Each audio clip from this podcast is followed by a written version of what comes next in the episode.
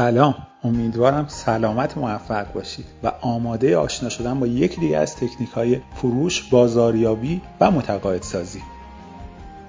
امروز قراره با تکنیک درخواست بزرگ آشنا بشیم. تکنیکی که به ما کمک می‌کنه برای نهایی سازی فروش و فروش با حجم بیشتری. خیلی راحت اجازه بدید که شما رو با این تکنیک آشنا بکنم. اگر شما از طرف مقابلتون درخواست بزرگی داشته باشی و طرف مقابل این درخواست رو رد بکنه احتمال خیلی بیشتری داره که با درخواست های کوچکتر شما موافقت به عمل بیاره.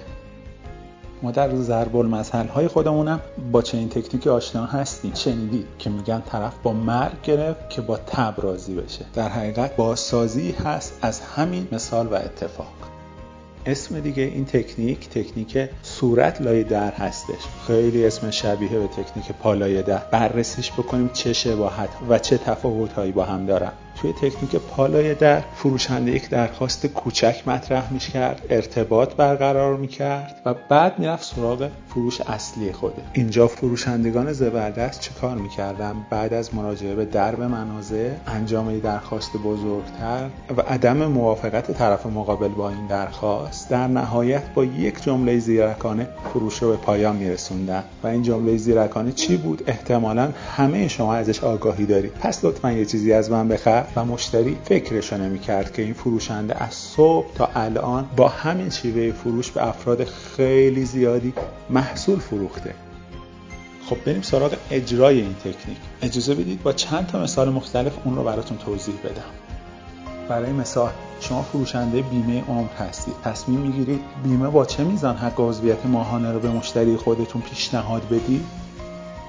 من این رو بارها دیدم به خصوص در فروشندگان آماتور که در ابتدای کار متناسب با برآورد ذهنی که از مشتری دارن و از اون مهمتر متناسب از ترس درونی که در وجود خودشون هستش. چون نگران هستند که این خرید صورت نگیره و نتونن این فروش رو داشته باشن به مشتری پیشنهاد میدن که شما می‌تونید یه بیمه بزنید 50 هزار تومن فقط ماهیانه. عددی نیستش. در حالی که نمی‌دونن که می‌تونستن یک فروش ماهیانه 200 هزار تومنی رو به دست بیارن و اون رو از دست دادن.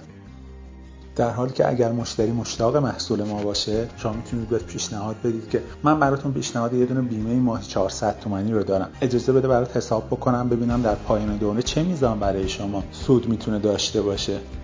حالا شما باید با دقت به عکس العمل مشتری صحبتهاش و body language مشتری دقت بکنید. و اگر دیدید لازم بود متناسب با شدت عکس عمل اون حرف خودتون رو تایید بکنید یا شروع کنید این نرخ رو برای مشتری کاهش دادن. اگر دیدید مشتریتون عکس عمل خیلی شدیدی داشت می‌تونید یک جمله خیلی مناسب برای مشتری به کار ببرید. بهش بگید. البته اصلا مهم نیست که شما چقدر مبلغ ماهیانه بابت بیمه پرداخت می‌کنید. مهم اینه که شما بیمه داشته باشید. حتی ماهیانه 50 هزار تومن. و اگر دیدید مشتری زیاد سر این رقم مسترب نشو اوکی. عالیه. شما تونستید یک فروشی داشته باشید. بالاتر از انتظار خودتون. و یا گاه هم ممکنه فقط 50 هزار تومن از این عدد کم بکنید و بتونید به مبلغی برسید که مشتری هم رضایت کاملی داره از خرید خودش و توان پرداختش رو داره.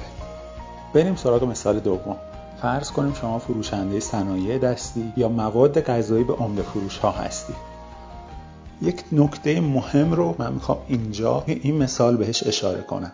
عددی که شما عنوان می‌کنی و از مشتری می‌خواین خرید بکنه خودش تداعیگر میزان اعتماد به نفس شما و توان کمپانی شما در فروش محصولاتش هستش. امکان داره با پیشنهاد خرید یک عدد کوچیک به یک مشتری بزرگ مشتری شما رو کوچیک فرض بکنه و احساس کنه شما نمی‌تونید برآورده کننده نیازهای کامل اون مشتری باشی و یک فروش بزرگ رو از دست بدید و در ادامه مذاکره با شما اعداد اصلیش رو با شما عنوان نکنه و شاید نهایتی خرید بسیار کوچیک و جزئی از شما داشته باشه و بعد از یک مدتی بفهمید واو این مشتری که از من 10 میلیون تومن خرید کرد از رقیب من 80 میلیون خرید کرده و شما 80 میلیون از دست دادید در حالی که تا قبل از اون خوشحال بودید که تونستید 10 میلیون تومن فروش انجام بدید.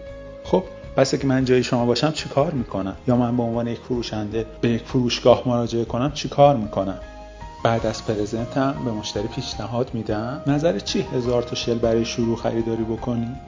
یا مشتری خودم که یک بانک هست ازش می‌پرسم. فکر کنم مجموعه شما حداقل 100 تا 150 میلیون خرید تو طی سال باید داشته باشه. ما این عدد رو داریم با همکاران شما توی استانهای مختلف کار می‌کنیم. چه ذهنیتی دارید در ذهن مشتری ایجاد می‌کنید اینها یک تولید کننده بزرگ و معتبر هستند که با مشتریان مختلف دارن اعداد بسیار مناسبی کار می‌کنن. هرچند که شده گاهم برای خود من با یه پیشنهاد 100 150 تومانی احساس بکنم که عدد عدد خیلی پایینی بوده و برای مشتری این عدد اصلا عدد جذابی نیستش. مثال سوم فرض بکنیم شما تمایل دارید از رئیس خودتون درخواست یک میلیون تومن وام بکنید. من بهتون پیشنهاد میدم یک نامه درخواست وام بنویسید به مبلغ چهار میلیون تومن شرایطتون رو برای رئیستون توضیح بدید و ازش بخواید که چهار میلیون تومن وام به شما بده. اگر با نامه شما موافقت شد سال شد برای واحد حسابداری خب خوش به شما. و اگر موافقت نشد من مطمئنم شما خیلی راحت تر می‌تونید وام یک میلیونی مد نظرتون رو دریافت بکنید. اما این تکنیک یک نکته ریز و حساس داره. درخواست بزرگ ما نباید در حدی باشه که از طرف مقابل به عنوان یک شوخی در نظر گرفته بشه. برای مثال از رئیسمون درخواست یک وام 20 میلیون تومانی داشته باشیم در حالی که مطمئنیم این عدد به ما پرداخت نخواهد شد. به لحاظ روانی هم افراد معمولا بعد از دادن پاسخ نه به طرف مقابل در یک فشار ناخودآگاه روانی قرار می گیرند و تمایل دارن با موافقت با یک درخواست کوچکتر خودشون رو از زیر این بار فشار روانی رها بکنن.